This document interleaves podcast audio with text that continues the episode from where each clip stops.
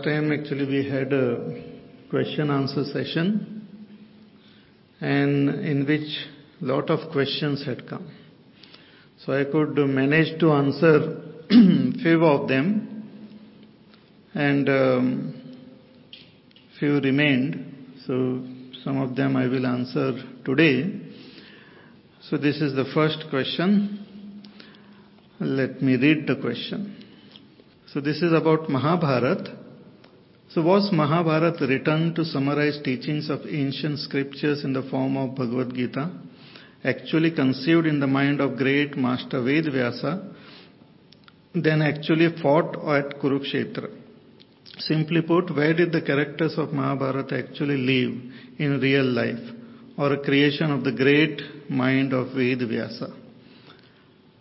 See, this is a uh, question which many people ask whether this Mahabharata is actually a historical uh, event or whether it is just a story created by a great uh, thinker like Ved Vyasji. Uh, traditionally, we believe that it is it is a fact, it is history, because uh, Mahabharata and Ramayana is considered as itihas so we uh, believe that it is a history and many of the stories which are there in Mahabharata, they can be connected to the places also. We have a place called Kurukshetra. We have here also in Delhi, Indraprastha and all. So there are places which are connected with the characters of Mahabharata which are still there. That is one thing. That is a belief. But if you look at it all the characters of Mahabharata and the names which are given there, like the Pandavas, Kauravas, and the names of Duryodhana, Dushasana, then Yudhishthir, Arjuna. The names are not just mere names, but they also have a meaning. So if we just look at it symbolically also, the whole thing falls in proper place. So the entire Mahabharata can be viewed symbolically. As uh, I think Mahatma Gandhi also looked at it as a symbolic story of our own personality. That also is, is uh, acceptable. Because the entire Mahabharata is happening in our own mind. The Pandavas and Kauravas are the two types of thoughts which are there within us, the good and the bad. And the divinity is also there. But at times, both these thoughts neglect the divinity and keep on fighting among themselves. But then the good thoughts then surrender to this divinity, and with the help of this divinity, they negate the negative thoughts and ultimately come to realize the truth.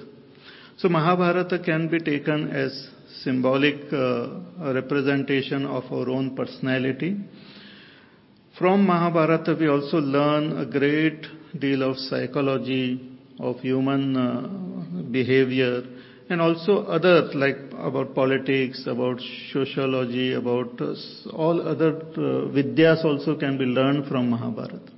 There's a very famous saying that what is there in Mahabharata is there in the world. What is not in Mahabharata is not there anywhere. Means all the important teaching of life is available in Mahabharata. We only study a little portion, Bhagavad Gita, but Mahabharata has got one lakh shlokas. And in those one lakh shlokas, lots of uh, wonderful uh, teachings are given. So it is again up to us whether we accept it as a factual thing or as a symbolic story. There is this other question. Um, Swamiji, first of all, thank you very much for initiating us to Bhagavad Gita. You are welcome. The subject of self and Atma is abstract, and hence sometimes your explanation also were abstract. Reluctantly, my question today too is somewhat abstract. So this is a disclaimer in the beginning itself. You said self and Atma is all pervasive, endless, with no birth, no death, do we understand that Atma is an, any individual is a part of the whole, all pervasive space? In that case, does it mean that Atma in any individual is a specific and a defined part of the whole, all pervasive Atma, which an individual aims and endeavors to purify during his lifetime? And then, when after man's death Atma enters a new body, then the purification starts all over again from where it ended in the previous birth, and the process continues till the self realization is achieved. What happens to Atma of a realized master? Where does it go? Is there a separate corner of Atmas of realized masters? Because those Atmas do not take birth. Secondly, with the ever increasing growth of population in the world, does it mean that new Atmas get created all the time? So this is question is about the nature of this self only, which was very beautifully revealed in the in the second chapter. But even after thinking and after listening to it, one will constantly have this doubt.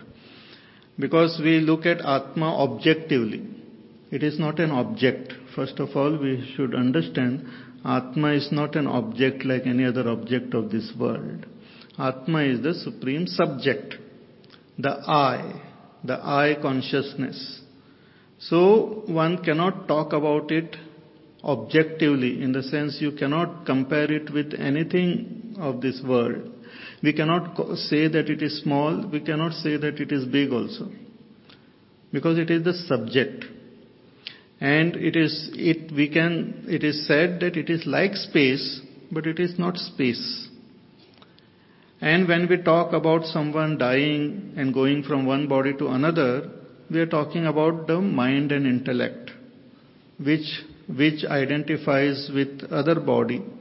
Hmm. But Atma is all pervasive. It doesn't go anywhere. It doesn't come anywhere. Hmm. So, what you call, uh, it has to be seen subjectively. And as you go along, as we have studied the second chapter also and third chapter also, as we, as our mind start becoming more and more pure, we start becoming more and more aware of this Atma. Atma is not something which is there. Generally we feel that I am the body and Atma is inside. Atma means I, I, the self. So it is very subtle and uh, these questions itself get negated when we come to recognize the Atma as it is. When we consider it as a limited object, then we talk about it as taking birth or going from one place to another. That is the misunderstanding which is there in the world regarding the term Atma. We generally use this term Atma for so many, even ghost. Hmm? So Atma is the supreme subject it doesn't go anywhere. It doesn't come from anywhere. It always is. It always exists. And one has to, through the sadhana, have to realize this, recognize it, get what you call enlightened by knowing our own inner self. So this other question is there.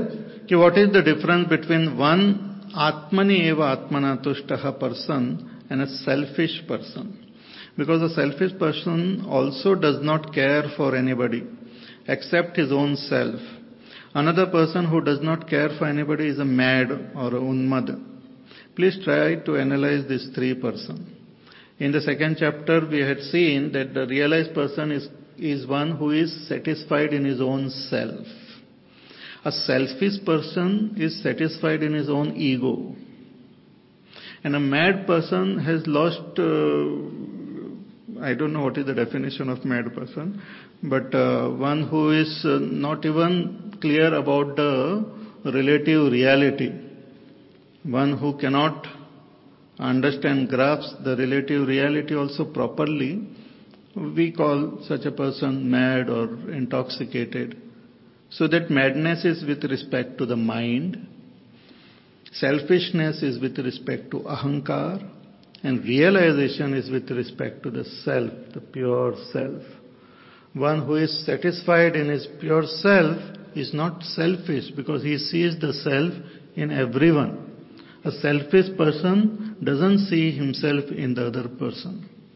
But a realized master sees his own self in all the beings, including animal, birds, plant, everyone. So he is or she is not selfish. The self is all pervaded. It is within I, within you, and within everybody. That's another question, huh? Even if it, it is within every living being, such as animal, fish, insects, and bacteria also, then what is the concept of God? Whether he is altogether different identity or the self within I is God. Yes. Actually, when I talk about self, the self is, is uh, experience within as the witness. I, the one who is witnessing the world, one who is witnessing the, the, the waking, the dream, the deep sleep state is, is the self, is that Atma. And when we talk about this Atma as the very substratum of this world, or the Atma which is the self of all, then that is also called God. The same Atma is called God with respect to the entire world. When we talk, therefore, the two terms are used, Atma and sometimes Param Atma. So when we talk about Atma, we mean the subject, the supreme subject who is the witness of everything. And when we talk about Paramatma, we mean the same subject as the substratum of this world. To give the example of ocean and waves, when we talk about the Atma of the wave, we mean the water, which is supporting that wave. But when we talk about Ishvara, we mean the same water, which is supporting the entire ocean, which is the essence of the entire ocean. So with respect to totality, when we talk about the truth, we call it God. And with respect to individual, when we talk about the truth, we call it Atma. Otherwise, essentially, they are same. Atma and Ishvara or God is one and the same uh, entity or that reality. Again, another question about Atma. So I know from your lectures that I am Atma. Then what should I do with my Jiva? Annihilate my Jivahood? Again, there is a uh, misunderstanding about Atma and Jiva. Uh, Atma means, as I said, the pure I consciousness, pure subject. And when we identify with our thoughts, with our mind, with our intellect, and consider ourselves limited, that is a notion of myself being a limited, that's called the jiva, or what we call ahankar. Yesterday I had explained about ahankar. This ahankar is an aspect of that little jiva only. So, our whole aim is to understand who I am, transcend this notion of a jiva, transcend this notion of being a ahankar, and recognize myself as I am. Like a person who is dreaming. And in his dream, he has got a terrible experience and lot of uh, lot of sadness, lot of fear, and lot of tragedy is happening in the dream. So somebody comes to his dream and tells him that you wake up, you will be free of all this trouble. But who is experiencing? I am experiencing this trouble. And who will be free of all this trouble? I will be free of all this trouble. But how come I, who is free of all trouble, is experiencing the trouble? Because of my false identity, because of the false personality which is created in the dream. Similarly, a jiva is a false personality created by thoughts, by emotions, by our identification.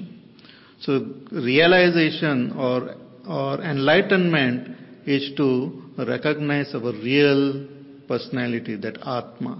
So the Jiva will automatically get annihilated. For self-realization, is it compulsory to undergo all stages, childhood, youth, married, and old age, etc. of life? Can it be attained at any of these stages? Yes, self-realization can happen at any time. It, we are not born for the first time. It is like a, uh, it's a long journey.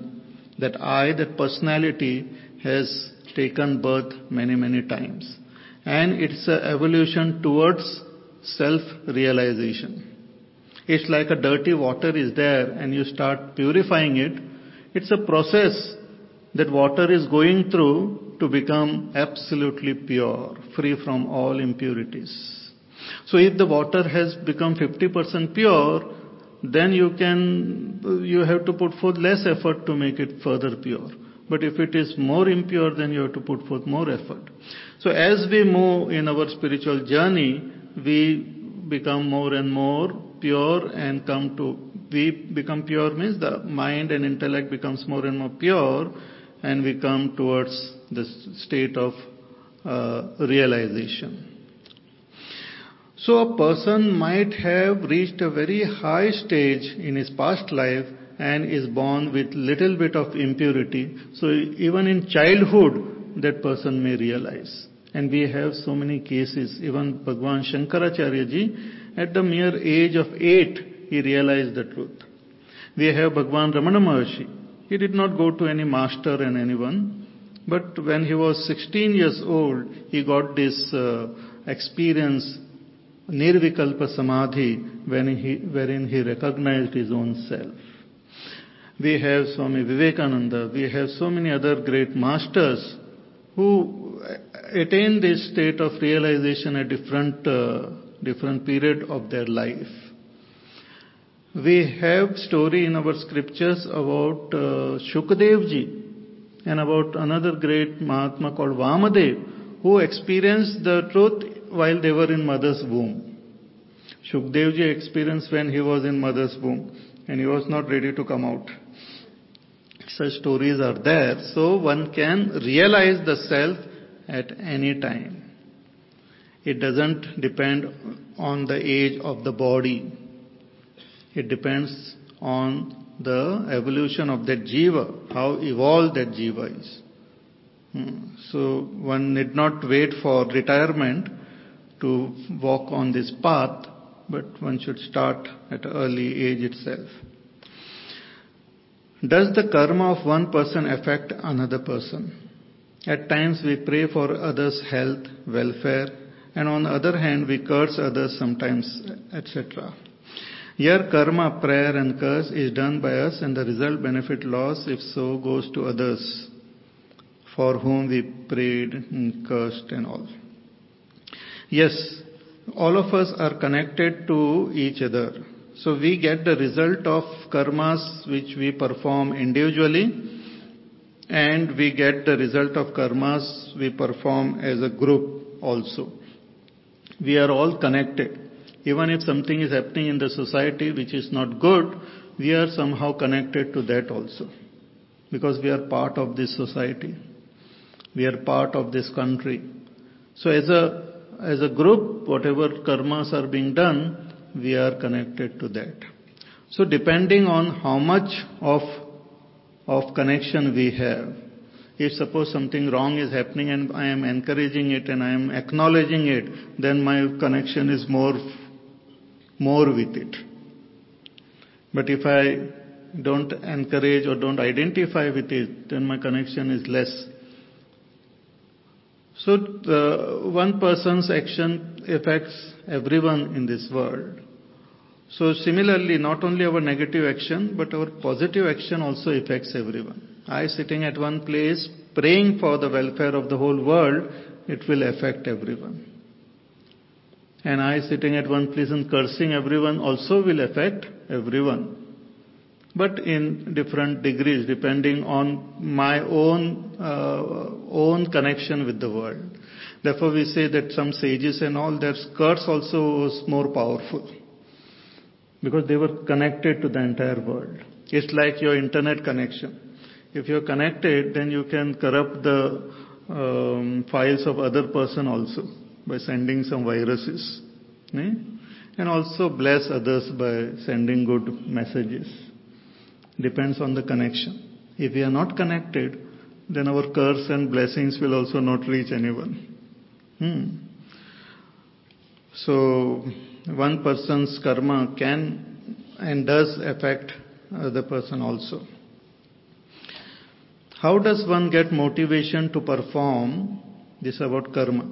How one does one get motivation to perform if one is not to think of the results, fruits of one's action? Karma Yoga doesn't mean one should not think of the fruits or results of one's action, but one should not be attached to the results of action.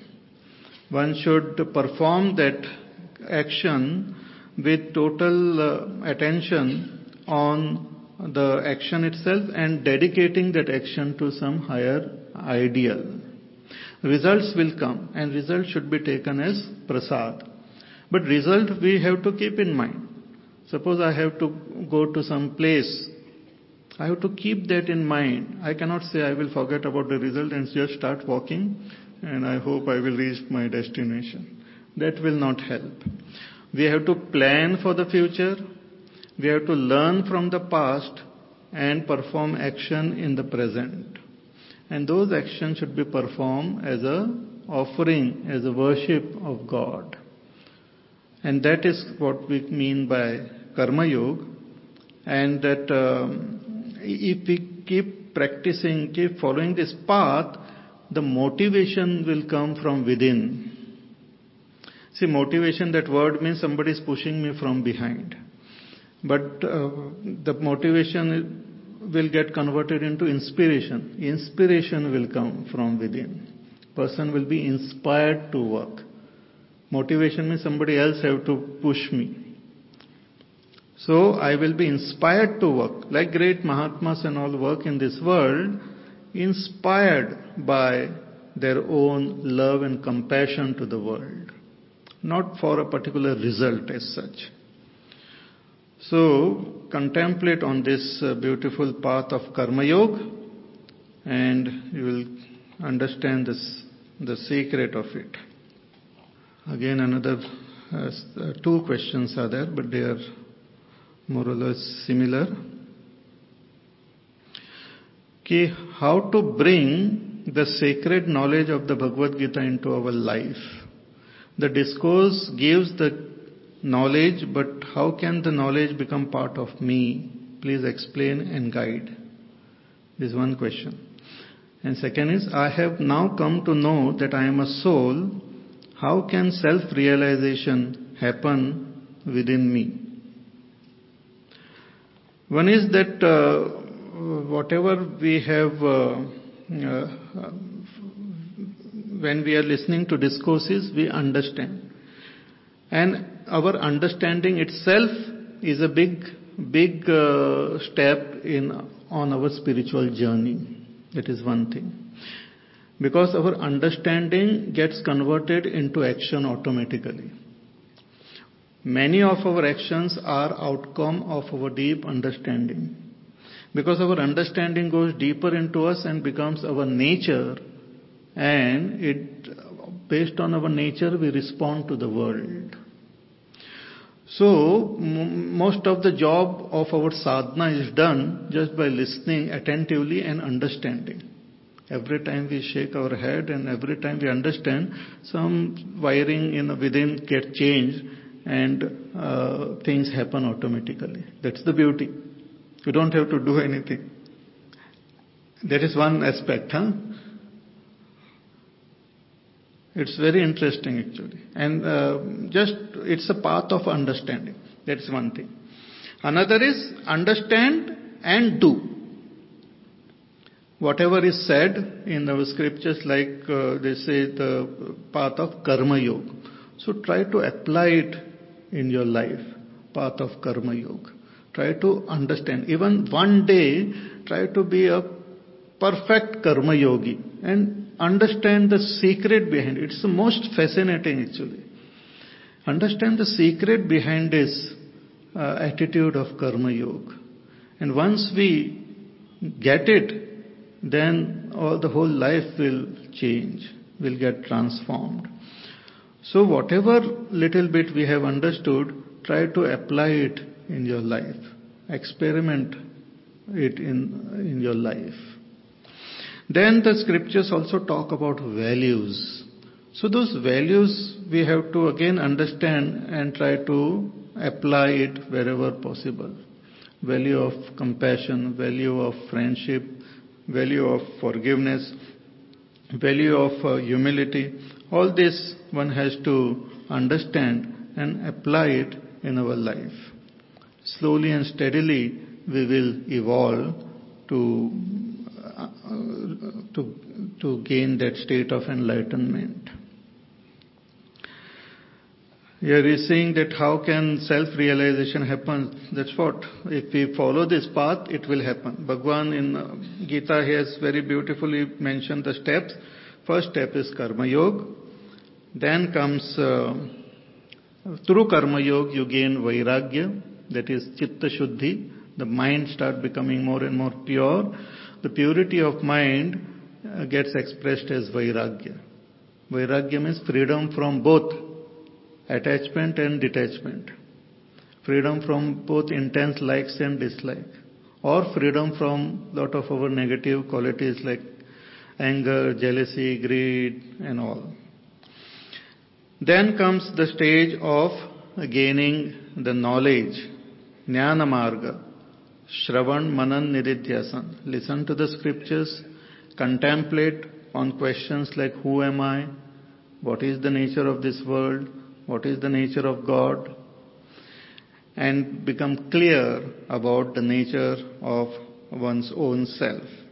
Once that clarity comes, then comes the path of meditation. Through meditation, we go into a state called Nirvikalpa Samadhi, and in that state of Nirvikalpa Samadhi, we come to recognize ourself by ourself. So Karma Yoga leading to purity of the mind, then comes knowledge, and then comes dhyana, which will take us to the state of realization. Without knowledge, if we meditate, it will not help. It will be just concentration. Concentration is not meditation. So knowledge is very important step and that knowledge happens when the mind is sufficiently pure and has developed that jidnyasa, that thirst to know. And this happens when we follow the path of karma yoga, when we learn and the art of living, when we learn the art of just going through our life in a most systematic way. When we learn, or in a different way to put, when we learn to bring our mind in the present moment. Karma Yoga is a technique by which, by not getting attached to the result, you are in the present. By not, uh, by not going into our past, we become, come in the present. So living more and more in the present moment, our mind start becoming more and more pure. And once it becomes pure, we develop the jidnyasa to know ourselves. And once we know ourselves, we will become liberated. So that will happen in its proper stages. Last set of four questions.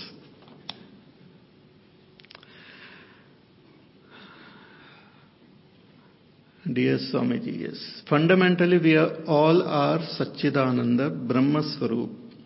It is only our memory, intellect, mind that are stopping us from realizing our true blissful nature by falling prey to the worldly objects. Would you kindly explain what is the purpose of this creation of which we beings are the part when everything is mithya and truth is one and the same? Is it the drama which is being played? What is the purpose of this drama? If we take this as drama, there will be no motivation to excel in our respective fields of working. There will be not research and engineering to improve the living as these are all directed towards physical possessions and comforts. Is it the best thing to only meditate in true sense and not strive to achieve the worldly things or even make efforts to make life comfortable for the mankind? As he in any case take care of all of us. So he's asking the great uh, purpose. Actually the purpose uh, of our um, existence um, is very difficult to Uh, put in simple words but we can know the purpose from our own by looking at our own mind. Our mind is constantly striving to fulfill the desires which arise in it. Though just objectively looking at our life, we feel that the purpose of life is to fulfill desires. Because that is what we are doing. Life is constant struggle to fulfill desires we talk about it as desire from a human being standpoint, but even animals and all constantly they are fulfilling their needs or their uh, desires. Hmm.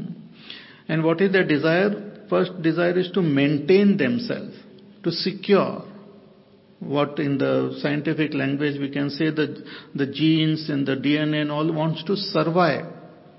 They want to pass on that information to their young ones and die. Then they pass on to them and they die. They just want to survive. So survival is the first inborn instinct in all of us. Whether we are educated, uneducated, man, woman, whatever religion we may follow, survival instinct is there in all living beings. For lower beings who only think of survival, that becomes their purpose of life. If you ask an ant or a mosquito, what is your purpose? They say, I want to just survive, you know. But they cannot survive for long. So they, whatever they have, their essence, they give it, they give birth and they die. So they live through their children, their grandchildren and all. The, it continues. Same thing we have in our survival instinct. But another desire which we have is to seek pleasure. Why do we want to survive? So that I can be happy. I want to be happily surviving, not unhappily surviving. Why do you want to live? I want to be happy. I want to gain pleasure. So pleasure, seeking pleasure is another thirst which we have. So these are the two main thirst which we have seeking uh, security, survival, and seeking pleasure. As a human being, we have analyzed this very deeply. We have understood that all beings they seek these two, survival and pleasure. So we as a human being, we have evolved to accommodate other beings also. When we start thinking about other persons or other being survival and pleasure, then we call it as being good, being dharmic. Hmm. So, uh, take, talking from the technical standpoint, the survival instinct is called artha purushartha, pleasure seeking is kama purushartha, and the, the thirst to be good is called dharma. We, we have, it is there in some measure we can see it in other creatures also, but more in a human being, that we think about others also, their survival and their pleasure or their happiness. But there is another thirst which is there, which comes into rare few human being, and that is a thirst to know myself. A thirst to find out who, what is the essence of me. This is a strange thirst which is there. In, it's, it's a thirst for self-discovery, which comes in the human. In the first stage of this uh, thirst is to know what is the secret of this world, and that is how the science has progressed. Science is nothing but thirst to discover, thirst to explore the world, want to know what is beyond this galaxy, want to know what is happening in other planets. Nowadays they are discovering more and more planets similar to Earth outside. Maybe it will not be too long when they will discover uh, that there are beings in other planets also. So it's a thirst to know what is this grand world in which we are living. But that thirst extends further in knowing what is the secret of me, who am I. And this seems to be the ultimate thirst because our scriptures they say that one who get this thirst to know himself and comes to recognize himself, all his thirst and all his desires just disappear. In Gita Bhagwan in the sixth chapter, he says that having gained this self, he doesn't uh, desire anything else. Yam labdva na aparam labham manyante. He doesn't think there is greater gain than this. So this seems to be our purpose of our life, a thirst to know myself. All of us may be at different stages in our, uh, some may be totally at a basic level, ki somehow I have to survive, get a good job, get nice money in the bank, and get all this big house, and all this car, and all those things, and I should somehow lead a very safe life. And then have proper pleasure and all, first class uh, flat screen uh, TV and some other thing music set and this and that and बस हो गया तेरा हाँ जीवन सफल हो गया हाँ हो गया but Padosi is complaining that you are playing loud music eh, who cares Padosi and all but when he starts caring for the Padosi then he has evolved further to become a dharmic person a good person and further evolution after being dharmic is the thirst to know our own self. So dharma also comes at a lower level than this great thirst for realization, which very rare few people get it and then they come to recognize. Gautam Buddha, great saint, Mahat, our Pujya Gurudev, Bhagwan, Ramana Maharshi and all, they are rare few people who have walked this path and have recognized their own self. Till we reach that, we can keep becoming, I mean, evolving and being dharmic. So there is no nothing wrong in uh, following the path of uh, what you call doing uh, some research in engineering and and helping the world, improving the living condition of the world. It's part of life. One who is at this stage should continue with it. But one who, like you cannot uh, engage uh, uh, evolved, more evolved on this path of spirituality in this particular activity, they will not be interested. But those who are interested, nothing wrong in it, one can uh, live that type of life also. How to be away from worldly objects when we are dealing with them so closely? How to train ourselves? See, we don't have to be run away from worldly objects. We should just not come under their sway. They should not hamper our journey. They should not create any problem, obstacle on our path of this spirituality. If they create problem, then there is so one should not come under their sway. That's what in Gita, third chapter, Bhagwan said, Tayorna vashamagachet, tau yasya paripanthi. No, you don't come under the sway of these objects. Use them, but don't see, remain alert, aware, see that they don't use you.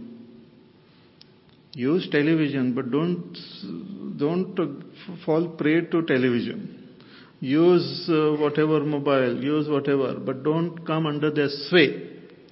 Remain independent all the time. For that, alertness, knowledge, discrimination is required.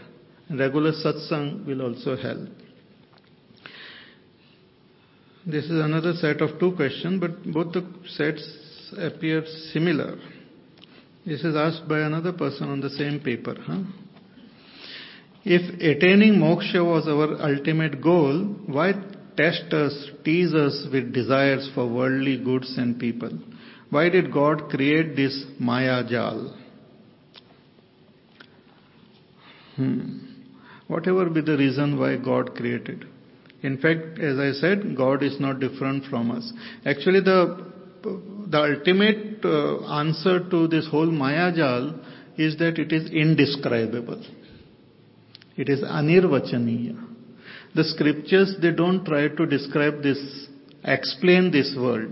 The scriptures mainly focus on um, making us uh, free from all this delusion and making us realize our own self. How we came into this delusion is a big theory only. Various theories are there in which the term Maya and all we use and one may get more confused. It's like a person is sick, let us say stomach uh, ache and the person suffering and goes to the doctor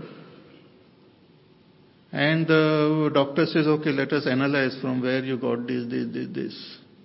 Where did you go and what did you eat and let us go and inquire there. And okay, for if you it is required for the purpose of curing, then it is fine. But just for the sake of uh, uh, curiosity, then it's not good. You just take the medicine which is uh, good and it will cure you.